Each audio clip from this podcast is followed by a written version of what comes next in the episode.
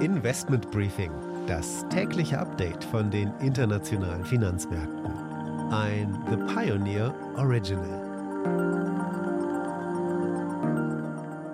Guten Morgen, heute bin ich in Berlin anlässlich des größten Private Equity Events der Welt, der Super Return, das jetzt die nächsten drei Tage hier in Berlin stattfindet. Schön, dass Sie wieder dabei sind. Mein Name ist Annette Weißbach und ich bringe Ihnen das Neueste von den Finanzmärkten.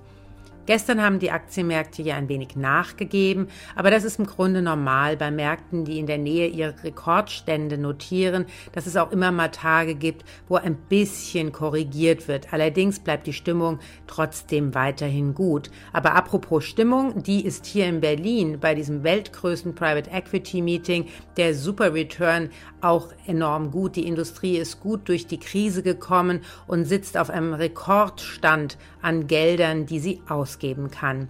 Und nicht nur ich bin in Berlin auf der Super Return, sondern auch Industrievertreter, unter anderem auch Philipp Freise von KKR. KKR ist einer der größten und bekanntesten US-amerikanischen Private Equity Fonds und er hat gestern bei Gabor Steingart im Morning Briefing Podcast erzählt, warum er da ist. Die Super Return bringt sehr interessante Menschen zusammen, die jetzt diskutieren, wie wir wieder Wachstum schaffen, wie wir in Deutschland und in Europa investieren können, da bin ich gerne dabei. Wie gesagt, hat der DAX gestern ja einen neuen Rekordstand erklommen. Die US-Börsen waren allerdings dann ein bisschen verhalten. Der Blick ist auf die Konjunkturdaten heute und davon hören wir dann später mehr.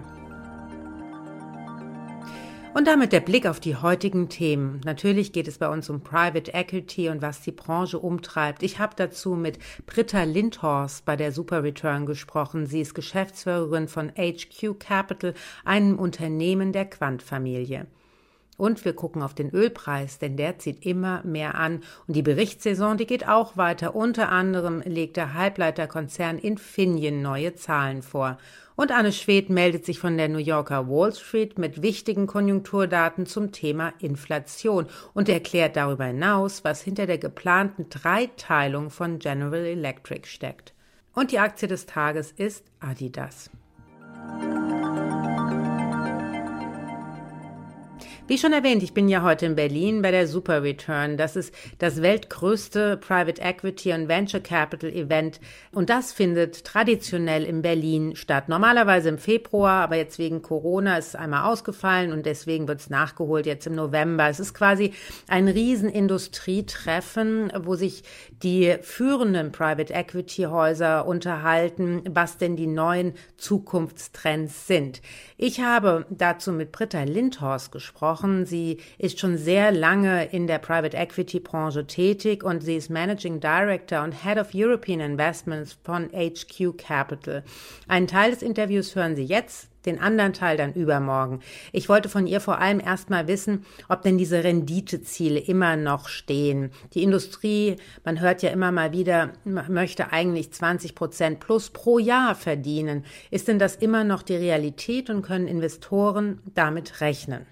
Also es gibt nach wie vor äh, Transaktionen und einzelne Private Equity Fonds, äh, die nicht nur 20 Prozent plus versprechen, sondern dieses auch wirklich liefern. Wenn wir über uns sprechen, also über unsere Produkte, also über diversifizierte Dachfonds, die in verschiedene Manager investieren, dann gehen wir immer von 12 Prozent plus aus äh, auf Nettobasis, also nach allen Kosten.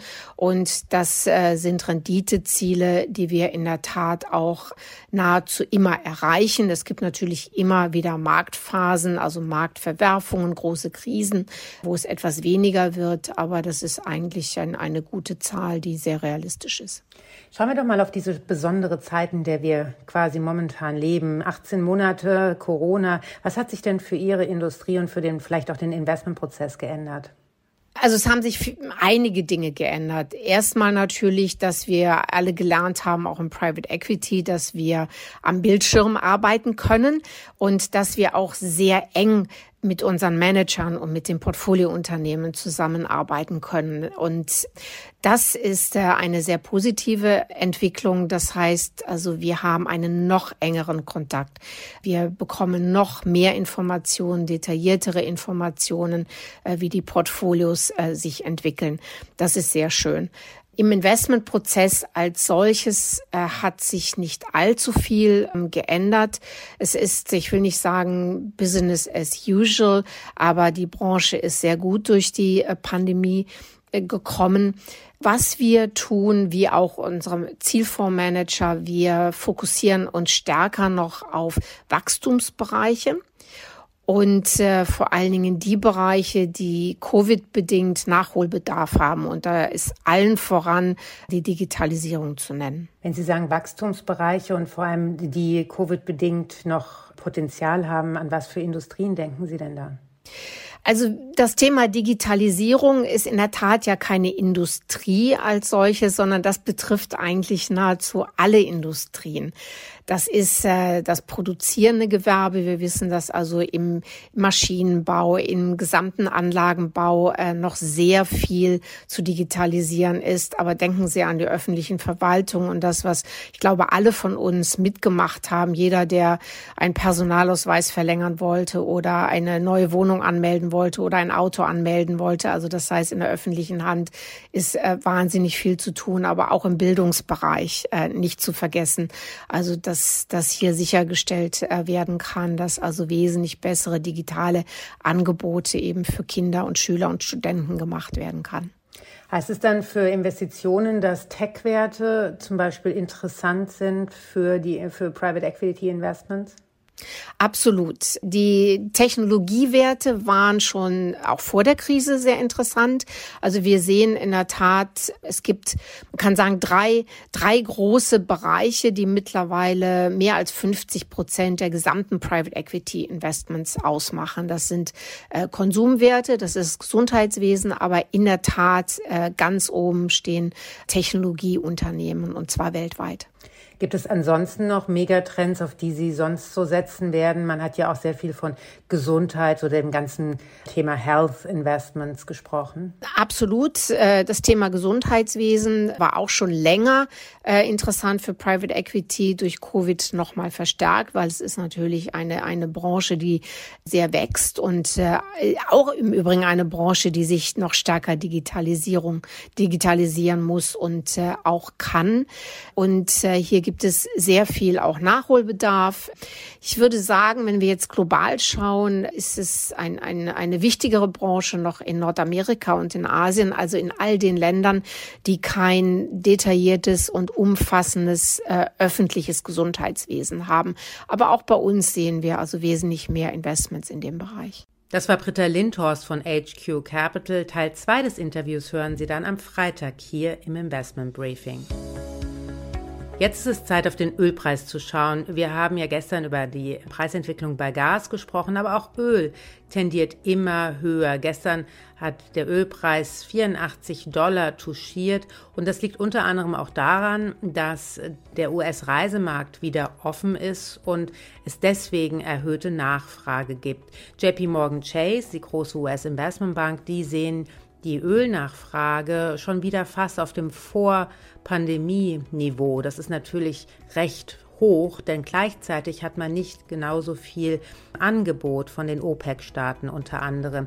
Man hört aus den USA, dass der Präsident Joe Biden schon diese Woche entscheiden könnte, vielleicht an die strategischen Reserven zu gehen oder auch die internationale Energieorganisation könnte an die Reserven gehen, um mehr Öl auf den Markt zu bringen, damit dieser Ölpreis wieder runtergeht. Denn er ist natürlich ein Belastungsfaktor für die wirtschaftliche Entwicklung. Wir haben das hier auch zum Beispiel bei der Super Return gehört, dass manche Unternehmen Unternehmen wirklich sehr stark und die Gewinnsituation mancher Unternehmen sehr stark auch unter den hohen Energiepreisen leidet.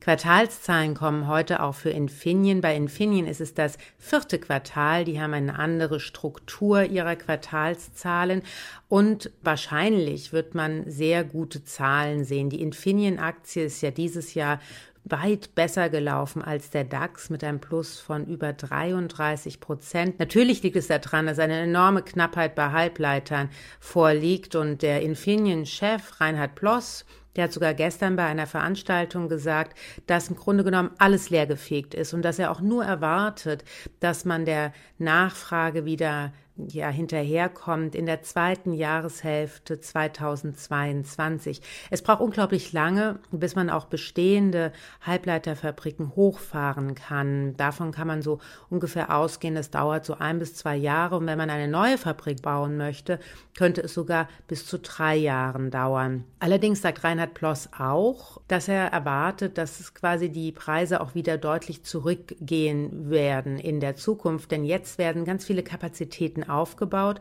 und irgendwann wird man natürlich eine Situation haben, wo Halbleiter wieder ganz normal wie andere Produkte erhältlich sind. Allerdings gibt es auch sogenannte Megatrends wie Digitalisierung und Automatisierung und generell werden viel mehr Halbleiter als noch vor ein paar Jahren gebraucht werden. This is a five train. The next stop is Wall Street. Und damit wollen wir an die Wall Street schauen zu meiner Kollegin Anne Schwedt, denn die US-Anleger blicken ganz gespannt auf neue Konjunkturdaten zum Thema Inflation, denn nicht nur in Europa ist Inflation ein großes Thema, in Amerika sitzt die Inflation bei über fünf Prozent schon seit mehreren Monaten, aber auch da sieht die Fed ja weiterhin das als temporären Faktor. Was können wir denn von heute erwarten, Anne? Das sind der Erzeugerpreisindex und der Konsumentenpreisindex, beides wichtige Marken mit Blick auf die Inflation. Gestern kam der Erzeugerpreisindex für Oktober raus. Im Vergleich zu September ist er um 0,6 Prozent gestiegen. Analysten hatten das zwar in etwa so erwartet, verglichen mit dem Vorjahr ist es jedoch jetzt ein Anstieg von 8,6 Prozent. Das bedeutet, dass die Erzeuger 8,6 Prozent mehr für Waren und Rohstoffe ausgeben mussten als noch vor einem Jahr. Das ist der höchste Anstieg seit elf Jahren. Hier spielen die bekannten und vor allem durch Corona verstärkten Probleme mit rein, also Lieferkettenprobleme durch lange Lockdowns, erhöhte Rohstoffpreise, aber auch eine größere Nachfrage auf Konsumentenseite, weil einfach gerade viel billiges Geld im Umlauf ist. Deshalb schauen die Anleger hier auch ganz besonders auf den Konsumentenpreisindex. Der kommt heute raus. Analysten erwarten ja auch, dass der im Oktober um 0,6 Prozent im Vergleich zum Vormonat gestiegen ist. Das würde einen Preisanstieg auf Konsumgüter von 5,9 Prozent auf Jahressicht bedeuten.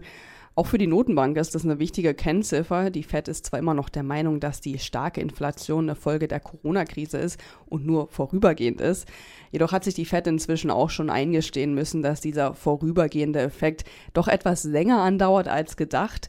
Und je länger und stärker die Inflationsrate noch weiter ansteigt, wird sich jetzt auch die Notenbank bald gezwungen fühlen, die Zinsen anzuheben. Mit höheren Zinsen wird es für Konsumenten und Banken teurer, sich Geld zu leihen, was dann dazu führt, dass weniger Geld ausgegeben wird und eine schwächere Nachfrage nach Konsumgütern lässt dann auch wieder die Preise fallen. Also für die Notenbank sind die Zinsen deshalb so ein wichtiges Instrument, um eben die Inflation zu kontrollieren. Gleichzeitig will die Notenbank aber auch nicht, dass das Wachstum der Wirtschaft jetzt nach Corona abgeschwächt wird. Deshalb sind die Anleger hier auch keine Fans von steigenden Zinsen. Und diese Zinsängste haben jetzt gestern hier auch schon erstmals nach neun Tagen wieder für fallende Kurse gesorgt. Der große Industriekonzern GE, das war ja früher mal ein Vorbild für Siemens, die haben allerdings massive Probleme in den letzten Jahren. Nun wollen sie sich wohl dreiteilen. Was steckt denn da dahinter? Ja, Annette GE will die Firma über die nächsten zwei Jahre in drei Unterfirmen aufteilen. Luftfahrt, Gesundheit und Energie. Der Konzern erhofft sich dadurch, dass die Aktie wieder besser abschneidet. Die hat nämlich in den vergangenen Jahren verglichen mit dem Gesamtmarkt weitaus schlechter abgeschnitten. Mit der Abspaltung soll den Anlegern jetzt mehr Wert und eine stärkere Fokussierung geboten werden. Die Gesundheitssparte soll Anfang 2023 abgespalten werden, die Energiesparte dann Anfang 2024. Das Digitalgeschäft wird zur Energiefirma zugeordnet zugeordnet. Sich in Unterfirmen aufzuspalten, hat in der Vergangenheit auch bei anderen Firmen schon funktioniert, zum Beispiel bei Siemens, ABB oder Philips. Solche Aufspaltungen werden von Anlegern hier meist mit einer höheren Bewertung honoriert. Bei den Analysten und Anlegern hier an der Wall Street kam gestern die Ankündigung allein schon super an. Vor Börsenstart ging es für die GE-Aktie zwischenzeitlich um 15 Prozent nach oben.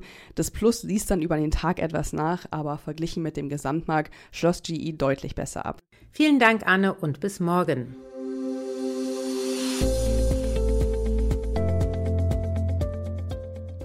Jetzt kommen wir zur Aktie des Tages. Die ist heute Adidas.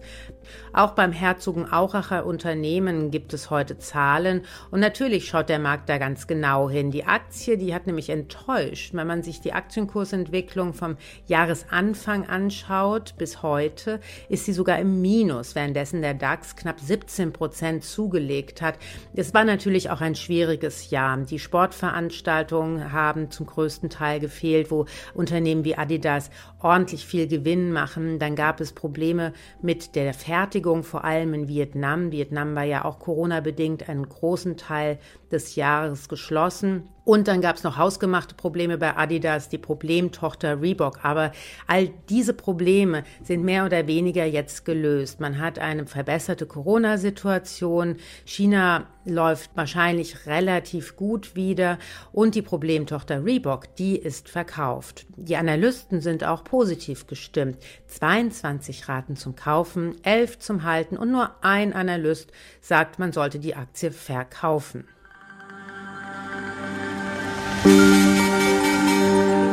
Investment Briefing, das tägliche Update von den internationalen Finanzmärkten. So, das war's dann für heute. Ich hoffe, Sie sind auch morgen wieder dabei. Dann schauen wir unter anderem auf die Konjunktur in Deutschland, denn heute später wird das neue Gutachten des Sachverständigenrates vorgelegt und es geht weiter mit Quartalszahlen unter anderem von Siemens. Wir nehmen natürlich auch gerne wieder Ihre Fragen und Vorschläge auf. Schicken Sie uns einfach eine E-Mail oder Sprachnachricht an finanzmarkt.mediapioneer.com. Damit wünsche ich Ihnen einen schönen Tag heute und bis morgen.